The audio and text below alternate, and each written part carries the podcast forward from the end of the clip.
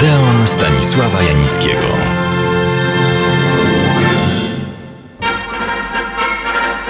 Jako stary wyjadacz żurnalista mam jakąś odruchową chęć wszystkiemu, co piszą, nadawać tytuły. Czy trzeba, czy nie. Przecież felietony radiowe nie wymagają żadnych tytułów. Sygnał Odeonu, zapowiedź, że to znowu ja, po czym rozpoczynamy. Po co komu potrzebny jest tytuł? Przecież nie da się ukryć, o czym będę opowiadał, bo to wyniknie z pierwszych zdań. A jednak korci. Dzisiejszy felieton zatytułowałem Polacy nie gęsi. Wiemy, jaki jest ciąg dalszy, bo swój język mają. Proszę się nie obawiać, nie pochylimy się dzisiaj nad naszym językiem ojczystym. Nie śmiem w tej materii zabierać głosu. Ale odnoszę tę piękną frazę do dziesiątej muzy, do filmu, do kina i to naszego. Nie użyję tak modnego teraz określenia narodowego, ale po prostu polskiego. Mnie to wystarczy. Państwu też? To się cieszę. Otóż opowiadałem o głównych światowych prekursorach Francuzach, braciach Lumière i Amerykaninie Tomaszu Edisonie, przez niektórych uważanego za Leonardo da Vinciego przełomu wieków XIX i XX. Dla przypomnienia, Polska nie była wtedy niepodległa. Okupowały i podporządkowywały ją sobie trzy wrogie nam w różnym zresztą stopniu, mocarstwa. Szczególnie surowe i bezwzględne dwa. Carska Rosja i rosnące w siłę Prusy, inaczej Niemcy. Austria, jak to Austria. Wino, kobiety, śpiew. Choć Austriakom zdarzały się czyny niegodne, których powinni się wstydzić.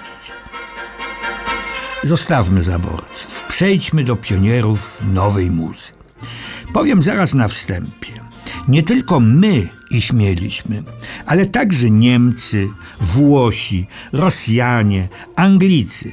To zdumiewające, jak w tak różnych krajach rodziło się kino, film.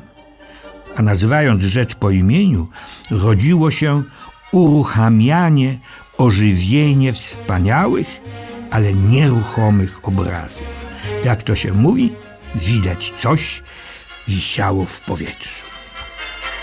Pionierów, prekursorów kina, filmu było w Polsce wielu. Przywołuję tylko niektórych. Piotr Lebiedziński był fotografem, produkował aparaty fotograficzne oraz, co zaskakujące na tamte lata, znakomity papier fotograficzny. Podjął się i skonstruował zdjęciowy projekcyjny aparat do demonstracji ruchomych obrazów. Niestety odrzucił taśmę filmową. Uważał, że klisze, jakich wtedy w aparatach fotograficznych używano, wiodą we właściwym kierunku. Niestety nie wiodły. Choć udało mu się pomieścić na każdej kliszy pięć zdjęć, co oznaczało, że w magazynku mieściło się 500 zdjęć, czyli pół minuty projekcji. I takie projekcje się odbyły. Piotr Lebiedziński zrobił swoim aparatem kilka półminutowych filmików z udziałem warszawskich teatrzyków ogródkowych.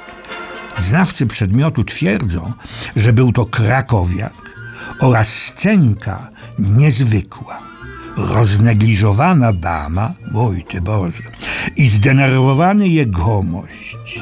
A to wszystko rozgrywało się w łazience, gdzie centralnym punktem była wanna. Mieliśmy rok 1895. Bracia Lumière szykowali się dopiero do swojego pionierskiego pokazu w paryskim salonie indyjskim. Z Piotrem Lebiedzińskim współpracowali bracia popławscy Jan i Józef. Skonstruowali oni tak zwany zooskop uniwersalny.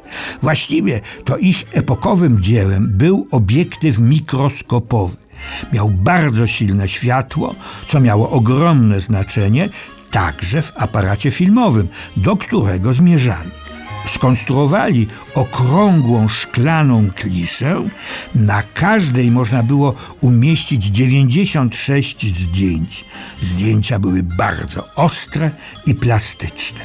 Ten sam aparat służył również jako aparat projekcyjny. Niestety, skąd my to znamy?